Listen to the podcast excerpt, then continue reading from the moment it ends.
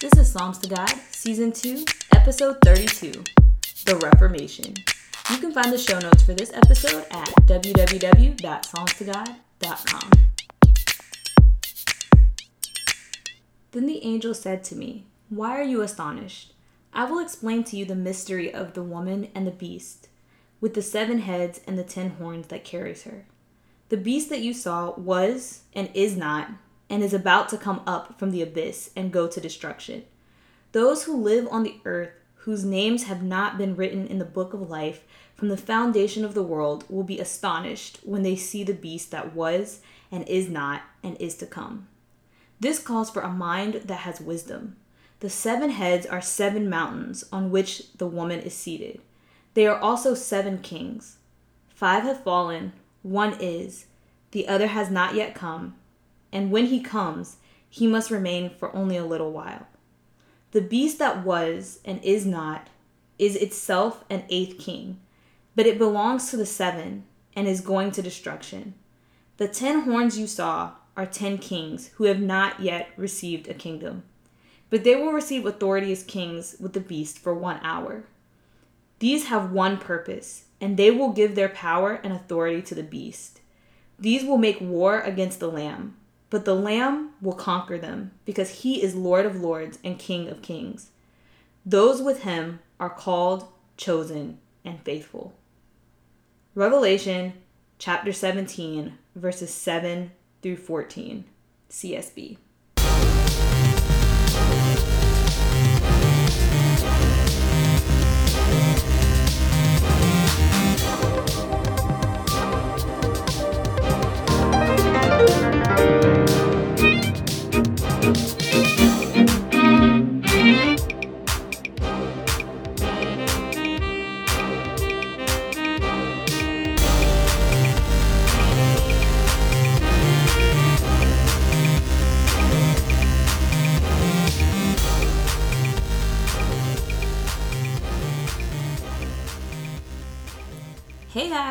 Welcome back to the Psalms to God podcast. This is your host, Ree, and today we're taking the seemingly mundane topic of the Reformation and we're taking Bible scripture and we're putting them together to see what has actually happened and to see how prophecy actually talks about the Catholic Church, Protestantism, and pretty much everything that's been going on in the last couple of decades and centuries. So, when I first learned about the Reformation, it was strictly from a historical point of view because I learned about it in school. We didn't really talk about it in church, and I never really thought about it, even though I knew that it was about Christianity or supposedly about Christianity. I didn't really pay much attention to what that had to do with the Bible. It's so far removed, right? The Reformation started, you know, the 1500s or so. Um, and that's well removed from when John penned Revelation in the late, you know, first century. So it doesn't really, like, you don't really think that there's a link there. But there is a lot in that book that talks about the Reformation and the Catholic Church and the Protestant churches and what has happened and what is happening. So one of the first things that I want to talk about is the fact that the Catholic Church is not a Christian church. That is a strong statement to start the episode off, but I felt like I just had to let you know where I was going with it up front. I didn't want no surprises coming out um, in the middle of it. That's where I'm going. So if you are a Catholic, I want you to know this is not an attack on you. This is not an attack on you personally. You may be a great person, you may have the most well intentioned meanings, but this is an attack on the Catholic Church. Okay? So, the Catholic Church came out of Rome. As you can see, the end of the Bible, Rome was heavily persecuting Christians. Followers of Christ were heavily persecuted. They did not like them because they were proclaiming that there was a king other than Caesar. They were not afraid to die. And the Romans just didn't know what to do with these people. They could control the Jews, they could control, you know, all these other religious groups, but they could not control the Christians. And because the Christians had this, uh, this, I don't know strength, this this faith. Um, it was rubbing off on other people. People would see the Christians get executed, and they would be inspired, and so they would go and they would also convert to Christianity, and it was just like it was exploding the number of Christians, and they could not contain it. So Rome had to do something about that. So eventually, Rome makes Christianity legal in the eyes of Rome. And Constantine is the person who does this. He claims to convert to Christianity and he says that he's following Christianity now, and that's now one of the official religions of the Roman Empire. Now, one thing you have to keep in mind is that people are not really that different. We haven't changed that drastically much over the centuries. Um, we always want to be on the favored side of the politicians, of the most famous, of the most powerful. You don't want the people who have power to dislike you. And so people converted to Christianity to be favored, right? Now it's the cool thing, it's the end thing. So they're doing what the, you know, what the emperor is doing, but it really doesn't have anything to do with their heart or changing or actually believing in Christ or following his message.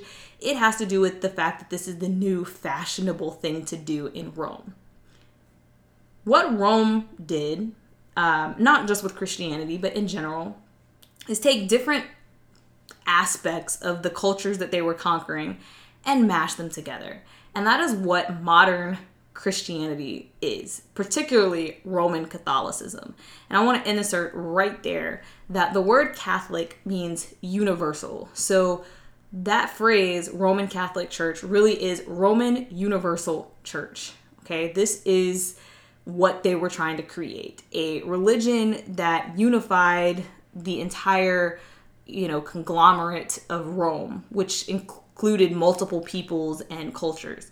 So they took things from these different pagan religions like Saturnalia and Sol Invictus, Yule, which would eventually become Christmas, and they took Easter, which they are substituting for the Passover, um, and they would take all of these different things, um, the statues, what have you, and they would quote unquote Christianize them. They would give them Christian names. And then they would say that they're no longer worshiping Venus, this is actually Mary, mother of Jesus. They would say they're no longer worshiping Zeus, this is actually Peter. It's a statue of Peter, guys. And they put all of these things into their churches, into their buildings. Um, they let people celebrate the dead and worship the dead, even though the Bible talks about um, condemning necromancy and condemning this idea of worshiping the dead and things like that. But the Catholic Church brought this in because it was part of the traditions of these other pagan nations and they didn't want to let go of those traditions. And so they just added Christian names to them and went on. As time went on, the Roman Empire, the secular Roman Empire, started to lose power and it started to split. And some of the power of the Roman Empire went to the Bishop of Rome, what we now call the Pope. And the Bishop of Rome ended up rising to tremendous power. And it ended up becoming the Holy Roman Empire, where, unlike the previous Roman Empire, that was actually like a territorial thing where this king is ruling over all of these places, the Pope wasn't really like a king, but he ruled over kings. Kings had to go to the Pope for permission because the Pope claims to be God. He claims to have the authority of God, which is blasphemy. And he claims to be able to forgive sins and things like that. Again, blasphemy.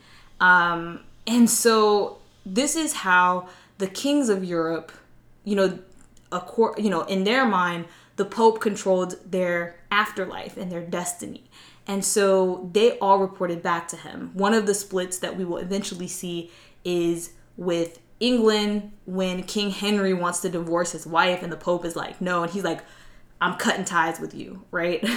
um, this is how much of a stronghold the Catholic Church had over these individual nations before this. They were deciding who could and could not be installed as king, and they were just dictating those kings' actions, even though they claim to be sovereign of this nation. During this time, is when we have the Dark Ages. The Catholic Church rose to immense power. Like I said, they were over the kings and they were taking everybody's money. Uh, they, like, even to this day, the Catholic Church has an, an immense amount of gold and treasures and uh, artifacts that they've stolen from around the world. They became very wealthy, very rich, which is also how they held on to power. And they also became very much a persecutor. This is when they started the Inquisition and things like that. And the Catholic Church went out killing people in the name of spreading their false gospel. And so, this is what a lot of people will reference when they start talking about Christianity. But I want to make it clear that that was a false gospel from a false church. Okay? That's not real Christianity. Just because you call yourself a Christian or because you call yourself a Christian church doesn't mean you're actually a Christian or actually a Christian church. Jesus himself said, Many will come before him saying, Lord, Lord, and he will say, Depart from me, I knew you not. So, um, that being said, the Catholic Church was not okay with anyone saying they were wrong. Disagreeing with the Catholic Church was punishable by death. There are torture chambers in medieval Catholic churches in their basements. That tells you what type of entity the Catholic Church is. There's no speculation there, okay? Now, as time went on, there was this miracle that happened. That miracle is the printing press as the printing press became a thing, the first thing they printed was a Bible, right? And with that, they started to make the Bible accessible to the everyday person because now they're going to start printing the Bible in English. They're going to print it in the common vernacular, whereas previously the Bible was only printed in Latin, so only the priest could read the Bible. And so the people had no idea what it said. Now, as a lot of scholars start to read the Bible, even before Martin Luther, people start to take issue with the Catholic Church. They start to say, hey, look, something's not right here. I don't think this is okay. What's going on? And they start trying to build up something that's like a Reformation, but it doesn't happen quite the way they want it to. It's not as big, I guess, as as the intended effect. But eventually, on October 31st, 1517, Martin Luther nailed the 95 Theses on the church door, and it began what we call today the Reformation. Um, you know, it took time. It's not like there was a split immediately right then. I think people talk about it like that. But over the next few decades, um, maybe even centuries, there were several fractures that happened between the Catholic Church and what we now call Protestantism. And of course, the Catholic Church was angry. This amped up the level of persecution in, in England and in France and in Spain and in Ireland, um, probably in Germany. And all of these countries um, started to see this kind of warring between these opposing ideas of Catholicism and Protestantism. Now, I don't have time to go into quote for quote um, right here. But I will say, I'm going to add it in the show notes. There are many, many, many founding fathers of uh, different Protestant religions that identify the Catholic Church as the Antichrist. Not, not the people, mind you, not the people, but the Pope, the office of the Pope, and the belief system itself. And this is where things get interesting. Okay? So at the beginning of the episode, I read to you a passage from Revelation chapter 17. And I want to talk about a couple of things that are talked about in Revelation that line all of this stuff up together. So in Revelation, the Bible talks about two beasts and two women. And within the Bible's context, women or a woman represent the church um, the Bible often uses when you have. So let me back up. Okay. There are dreams and visions and prophetic language in the Bible. And for these things, there's symbolism. Okay, and the Bible establishes certain symbols throughout the verses. A lot of things in Revelation are established in the book of Daniel. Some things are um, spelled out in Revelation, but there's always a passage within the text that tells you what the symbol is and how you can uh, define it. It's not just people making up things. So in Revelation, there is these two beasts, which we've known from previous experience in Daniel, but it's also explicitly mentioned in Revelation that beasts usually represent nations or kingdoms. And then you have these two women who represent the church. One represents the church that is faithful to God, and the other represents the harlot, right? Or the prostitute, or the church that is unfaithful to God. Okay? And so, primarily, we're going to focus on the church that's unfaithful to God, but we're going to talk a little bit about this other church as well, probably. So, the Bible starts in in Revelation 17 and it's talking about this unfaithful church, this woman that is sitting on top of a beast, okay? This is Rome, the Catholic Church, right? The Holy Roman Empire sitting on top of the Roman Empire both came out of the sea, which was nations, peoples, and tongues. They came up and they became established. And interestingly, within this passage, it tells you that it's sitting on the seven hills or the seven mountains. The Vatican sits on the seven hills. Like you can look that up, it will tell you the seven hills, the Vatican, it's the same location. Okay, so that's one thing. But it goes on to refer to this woman as Mystery Babylon, the mother of harlots. The mother of harlots actually has daughters, the daughters of Babylon. And these are the churches that come out of the Catholic Church, which are, of course, the Protestant churches.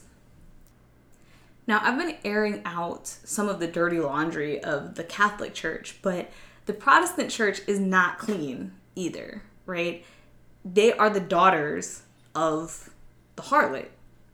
The Bible calls the Catholic Church mystery mother of harlots. So the mother harlot has daughters which are the Protestant churches that come out of Catholicism.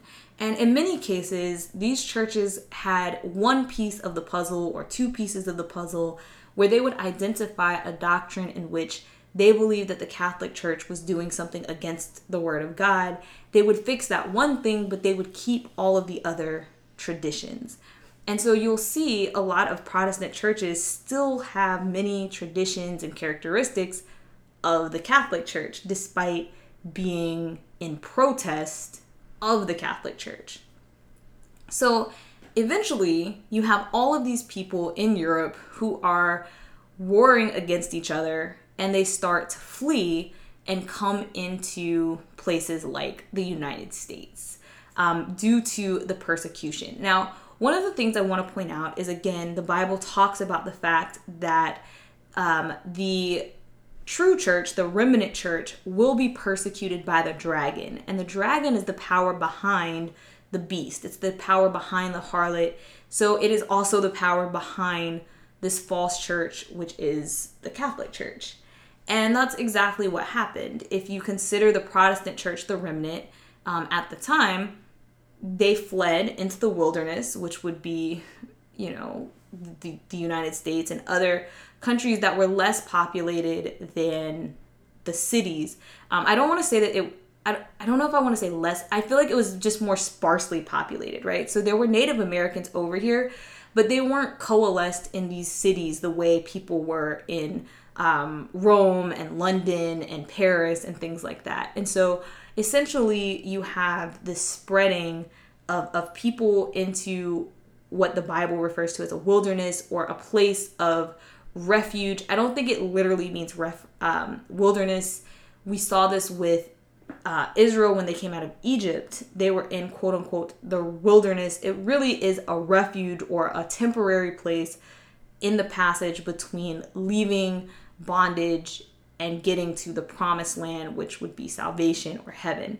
And so during this time, uh, the United States was actually heavily anti Catholic because most of the people who came to the United States were either not religious or Protestant. And either way, that's an enemy of the Catholic Church. And so during this time, there was a lot of turmoil, a lot of infighting, and eventually, people basically dethroned the Pope. And by that, I mean that he no longer had this this high power. A lot of the kings severed their ties with them. Like for instance, in England, they created the Anglican Church, um, and so they started creating their own, you know, national churches where they don't rep- report back to the Pope and things like that. And so the Pope's power basically was not right. So the Catholic Church was, and then it was not. I mean, it, it, it existed, but the, the, the power and the authority was not there anymore. Now, after a couple of wars happened, um, suddenly the UN decided to give the Catholic Church back the seat of the Vatican and give them uh, authority so that they have their own jurisdiction. And this is also why no other nation could really do anything or investigate um, matters with the sex abuse scandals and pedophilia that were happening or are happening within the Catholic Church because the Vatican has jurisdiction of its own territory. How, why, I don't know. Um, but interestingly, articles from that time period refer to this as healing a wound, healing a wound. And if you listen to modern discussions, from the Pope, you will hear some of the same language about trying to reunite the Protestant church and the Catholic Church, basically reuniting the Whore of Babylon with her daughters. So, this reinstatement of the Pope as a political power has drastically shifted a lot of perceptions and a lot of activities um, within our world and our culture. So, if you pay attention, you will start to see the Pope attending meetings that are for political figures, things like UN meetings and stuff like that. And it's like, why is the Pope there? Like, what is your purpose? Go back to the Vatican and sit on your little throne and, and do whatever it is you claim to be doing. But the Pope is involved in all kinds of political uh, meetings and things, even though he's not supposed to be a king or any sort of political figure. And on top of that, as this change happened, a lot of the anti anti-Catholicism, anti-Catholic mentality, I don't know how to phrase that. Anti-Catholic mentality that was in the United States due to the fact that many of the people who immigrated to the United States in the beginning were fleeing Catholic persecution, um, that just kind of went away. So you started to see things like JFK being elected president. He is the only um, professed Catholic person to ever hold the office of presidency. You went from having a Supreme Court full of justices who were Protestant to now, I think, all but one are either Jewish or Catholic. We there was a time where there were no Protestant Christians on the Supreme Court justice um, bench, and now, of course, President Trump's nominee is a Catholic. As it things are changing, and um, a lot of media effort has also gone to um, making us kind of warm to the idea of Catholicism. For instance, anytime you watch a Hollywood movie, and they portray Christianity, they portray Catholicism. It's always a priest. They're always dressed in the priest garb. There's plenty of movies about like nuns and things like that. Um, but Catholicism is not an accurate representation of Christianity. So this goes back to the things that I've been talking about this entire season about the deception and using precise language and being very specific when you're talking about things because a lot of the problems that people have with Christianity are actually with Catholicism and with the remnants of Catholicism that were passed on to the daughters of Catholicism, also known as the Protestant churches. And I wanted to point that out because it's very important, like I said, or have been saying um, throughout the season, is precision of language, precision of intent. Um, we have to be precise when we're talking about these things because a lot of time has passed and a lot of things have happened, a lot of language changes have happened, and we're not always talking about the same things and we're correlating things that have no business being correlated. A lot of um, the church organization or the church institution the institution of christianity doesn't match the word of god because it is this false christianity this false church this antichrist that the bible was prophesying about but most of us don't read um, that deep into it we don't study the bible alongside history and a lot of us, quite frankly, are scared to tackle Revelation, so we don't see any of this anyway. But I highly recommend an in depth study of Revelation and Daniel. Um, I'll probably link some sources in the show notes to um, bring it all together. Uh, before this episode gets too long, I do want to point out um, a couple of other things tied to um, Christianity, Catholicism, whatever, the, the whole um, the whole confusion and deception that has happened. Um, I've mentioned it briefly in other episodes, I think, but I wanted to go ahead and associate this with this topic as well. Is this concept of white Christianity or white Jesus? So the Bible itself says not to make a graven image of God, of of anything, of the likenesses of anything in heaven and all of those things It's actually in the Ten Commandments. Um, it's the second commandment if you talk to a Protestant. It's not a commandment if you talk to a Catholic because they don't acknowledge that commandment, which makes sense because they have statues and things in their church.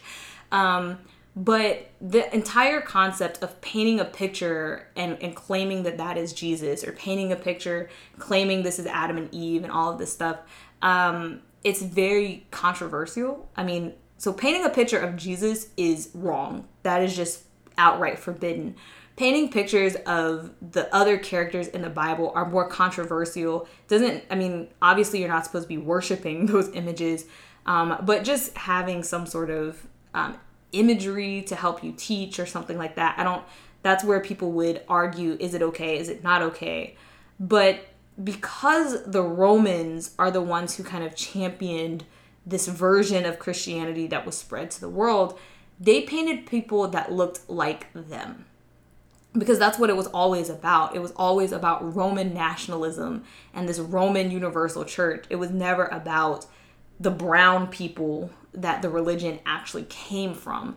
And so the people, the Israelites, would have been brown. If you meet people from that region, if you read the text of the Bible carefully, um, passages where, for instance, Moses' hand turns white, it's like, well, what color was Moses' hand before it turned white, right? If you read the passages where they're um, consistently confused with Egyptians, and I've met Egyptians, I've met modern day Egyptians, and they are roughly the same skin tone that I am, and this is after they have been um, intermingling with the Romans and the Greeks and all of these people, and they're still as dark as I am. So I imagine the people that were there when Moses was there, when Christ was there, they were probably a lot darker.